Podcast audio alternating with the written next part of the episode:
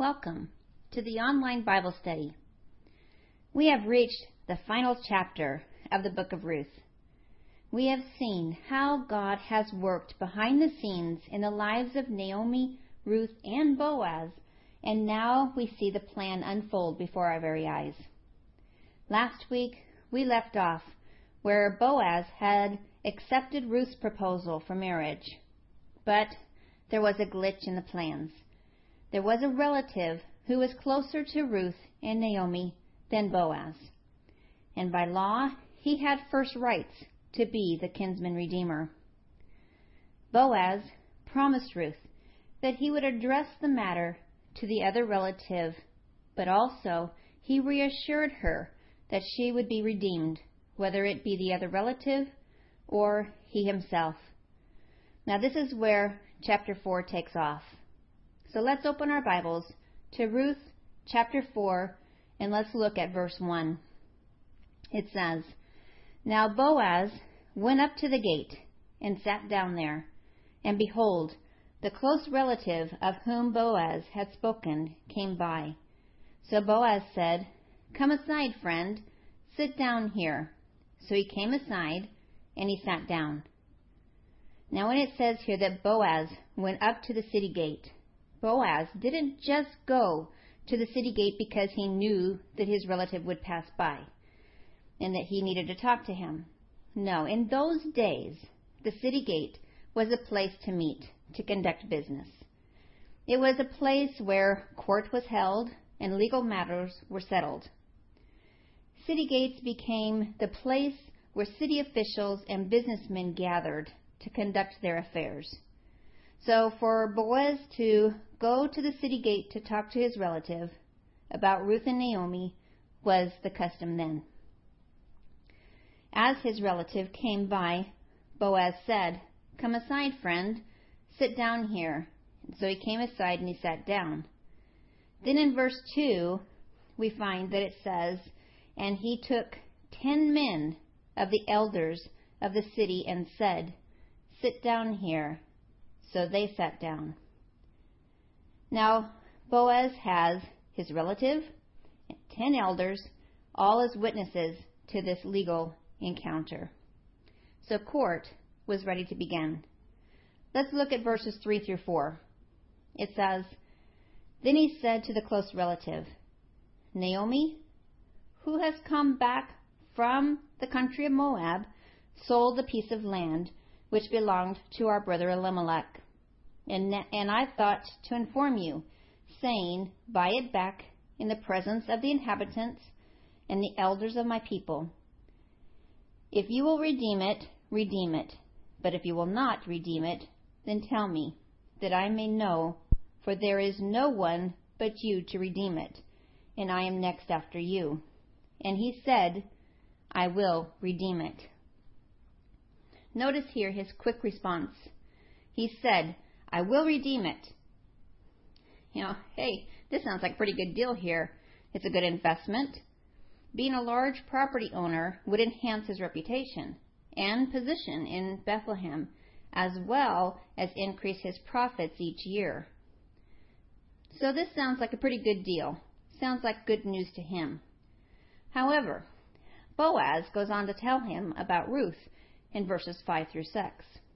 It says, Then Boaz said, On the day you buy the field from the hand of Naomi, you must also buy it from Ruth the Moabitess, the wife of the dead, to perpetuate the name of the dead through his inheritance. And the close relative said, I cannot redeem it for myself, lest I ruin my own reputation. You redeem my right of, re- of redemption for yourself, for I cannot redeem it.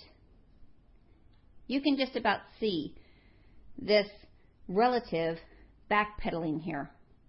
Verse 6 says, I cannot redeem it for myself, lest I ruin my own inheritance. You redeem my right or redemption for yourself, for I cannot redeem it. There are many views and commentaries about why he refused to be the kinsman redeemer. But one of the commentators said, perhaps the best view is that when he learned from Boaz that Ruth owned the property along with Naomi in verse 5, he knew that if Ruth bore him a son, that son would eventually inherit not only the redeemed property, but probably part of his own estate too. In that sense, the nearer Redeemer would endanger his estate. However, if only Naomi were the widow, not Naomi and Ruth, then no son from a Levirate marriage would have inherit part of the Redeemer's estate because Naomi was past childbearing age.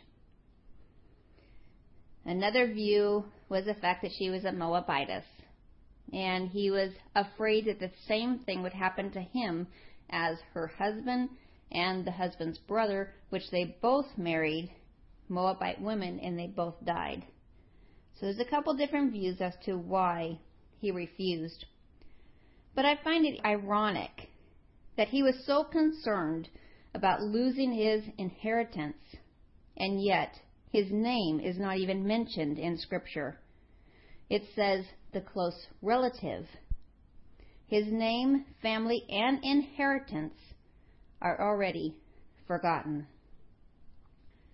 It is said that the words my friend that Boaz used in verse 1 here became a catchphrase in Israel. In the rabbinic writings, used it to designate for the unknown John Doe. So when they come up or you hear somebody on the street and they say, Hello, my friend, it's a good idea. They don't even know your name. Funny how things get passed through the ages. But here we find Boaz was willing to be the kinsman redeemer, as the other relative was not.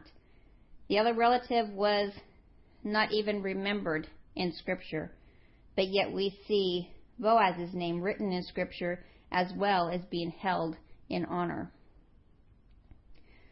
We have talked about Jesus Christ being our kinsman redeemer.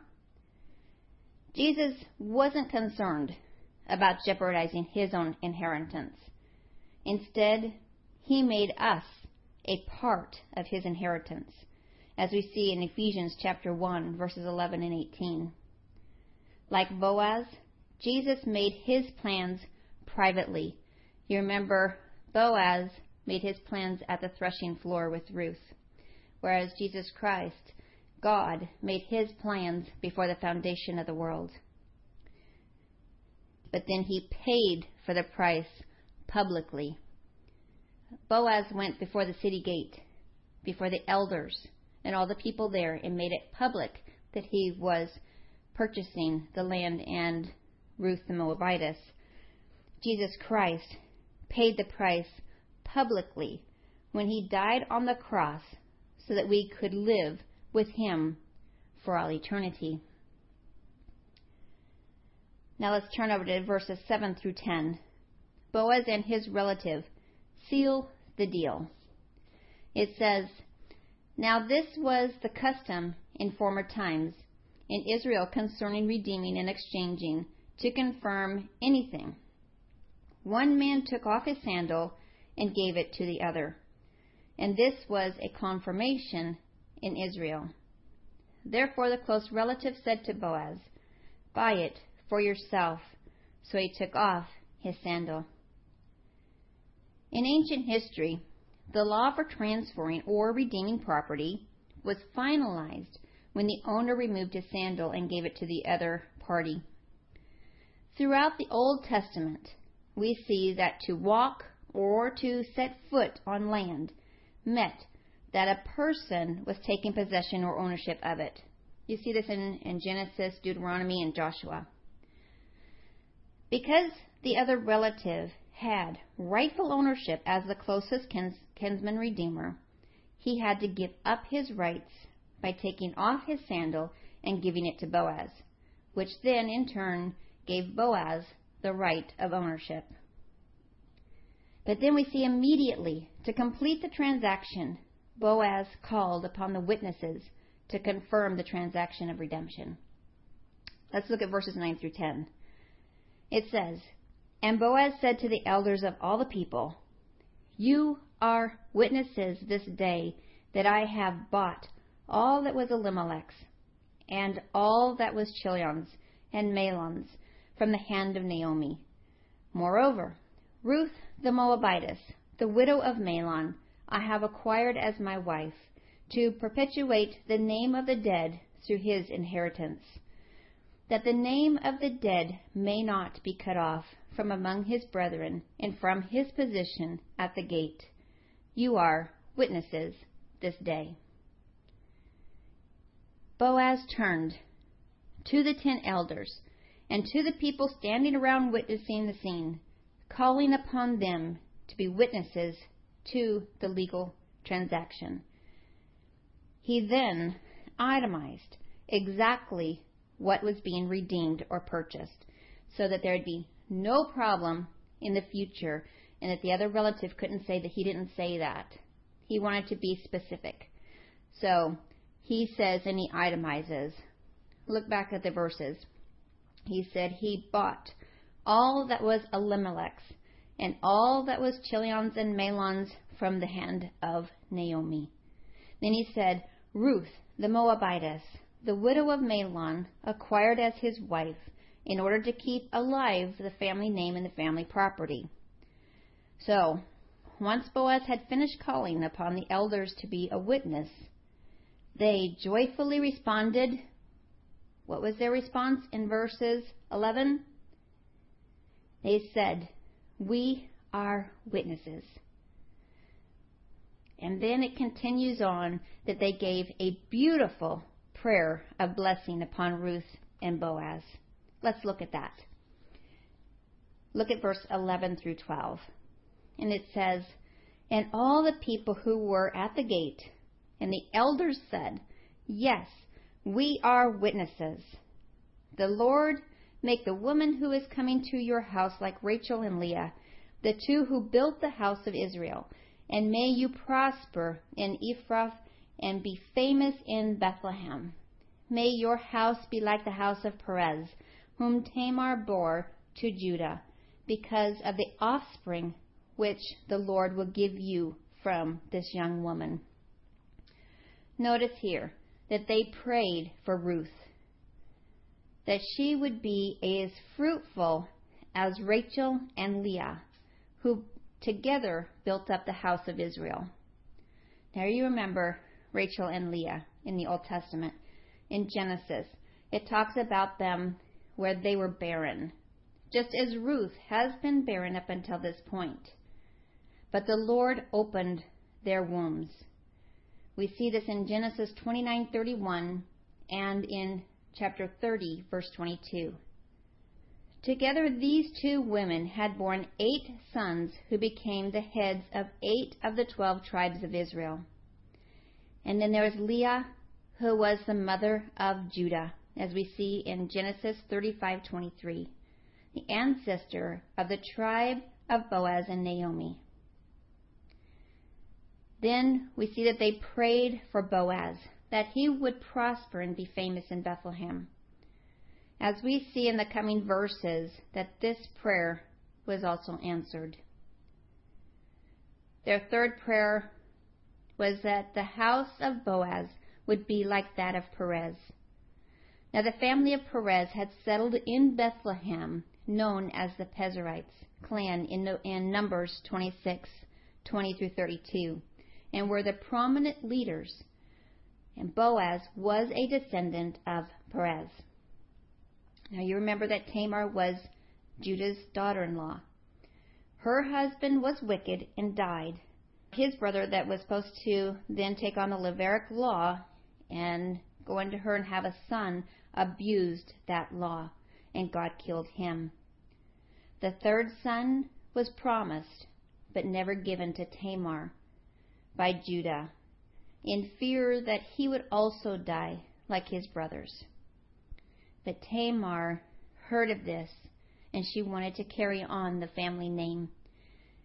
So instead of going to Judah and questioning him about that third son, she turned and tricked Judah, her father in law, into sleeping with her she posed as a harlot and became pregnant with two twins, one of which was Perez.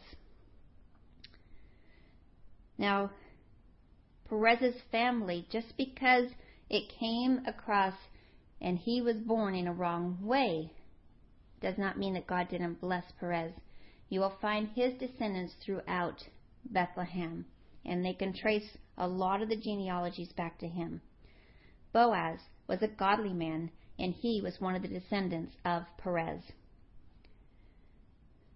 When Boaz redeemed Ruth, the people broke out in prayer for him and Ruth and their future family. So it is with Christ. It is because of his redemption that we are stirred to pray, giving thanks to him for redeeming us. Boaz fulfilled his promise, as we see in verse 13. Boaz became the kinsman redeemer, and he married Ruth, and they conceived a child. Notice the answer to prayer here. The Lord make the woman who is coming to your house like Rachel and Leah, the two who built the house of Israel. Ruth was barren. She had not conceived a child with her late husband, Mahlon. God opened her womb and she conceived a child with Boaz, just as God opened the wombs of Leah and Rachel. He gave her a son, which a son was very important in that time because it was through the son that the house is built. It was them that carried on the family name. What wonderful changes came into Ruth's life. She went from loneliness to fulfilled, from toiled to rest, from poverty to wealth. Remember, Boaz was a very wealthy man. She went from worry to assurance, from despair to hope. She was no longer Ruth the Moabitess. The past was gone. She was now Ruth, the wife of Boaz, a new beginning. She was the mother of Obed, God's gift and source of blessing. He was a redeemer. When we become a Christian, our past is also wiped away. It is wiped clean, and we have a new life, a new beginning. Now, it doesn't mean that we don't suffer the consequences of our past. But God gave His Son, Jesus Christ, as our gift, our Redeemer, and through Him we are seen as clean. We take off the grave clothes of our old life and put on the grace clothes of our new life, the robe of righteousness, the robe of salvation. Verses 14 to 17 shows how this God given child, Obed, was a blessing. It says, Then the woman said to Naomi, Blessed be the Lord who has not left you this day without a close relative, and may his name be famous in Israel. And may he be to you a restorer of life and a nourisher of your old age. For your daughter in law, who loves you, who is better to you than seven sons, has borne him. Then Naomi took the child and laid him on her bosom and became a nurse to him. Also, the neighbor women gave him a name, saying, There is a son born to Naomi. And they called his name Obed. He is the father of Jesse, the father of David. We see here the women of Bethlehem who had witnessed Naomi's emptiness when she returned to Bethlehem from Moab back in chapter 1. And now praising God that Naomi has received a kinsman redeemer. Notice the words that they said Blessed be the Lord. Their praise was not to Boaz and Ruth, but to the Lord Himself because they knew it was the Lord who had given that child as a kinsman redeemer to Naomi and a future descendant of the family. Look at verse 15 it says, The child was to be a restorer of life to Naomi. He was to renew and sustain her in her old age. Naomi came back to Bethlehem feeling empty, and now the Lord has redeemed her and blessed her with a grandson who would help her and meet her needs and would be one day inherit the family land and keep the family's name going. Just as God gave Obed to be a kinsman redeemer of Naomi, so the Lord has given his only Son, Jesus Christ, to be the Redeemer of the world, the Messiah and Savior of all mankind. We have seen the providence of God working in the lives of this family throughout the book of Ruth. Now we see the most wonderful thing that happened to Boaz and Ruth and their son Obed. They were appointed by God to be a part of the chosen line of King David. This meant that they were the ancestors of the promised seed and Savior, the Messiah, the Redeemer of the world. In Ruth chapter 4, verses 18 to 21, we see the Perez family genealogy, which documents the guiding activity of the sovereign God. It is so amazing to see how God used all different sorts of people to accomplish his will.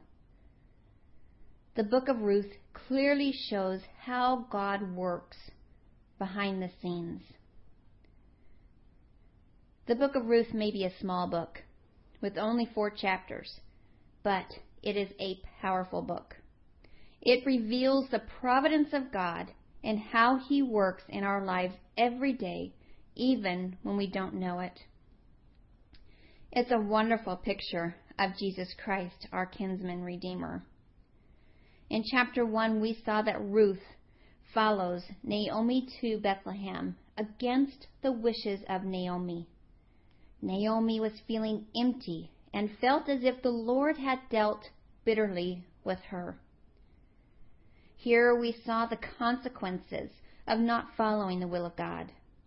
But God even used our bad choices to glorify His name.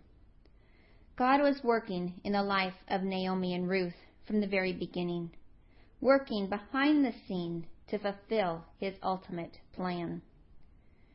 In chapter 2, Ruth goes on to glean in the fields to bring in food, and the Lord leads her to the field of Boaz.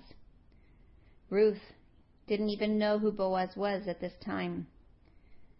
And then Boaz discovered Ruth gleaning in his field and invites her to glean only in his field and provides protection for her. And she learned at that time that Boaz was a kinsman. God has been working behind the scene the whole time, bringing Ruth to the field of Boaz and Boaz coming to his field at the time that Ruth was gleaning. And then in chapter 3 was the turning point, where Naomi instructs Ruth of how to present herself as a bride to her kinsman redeemer.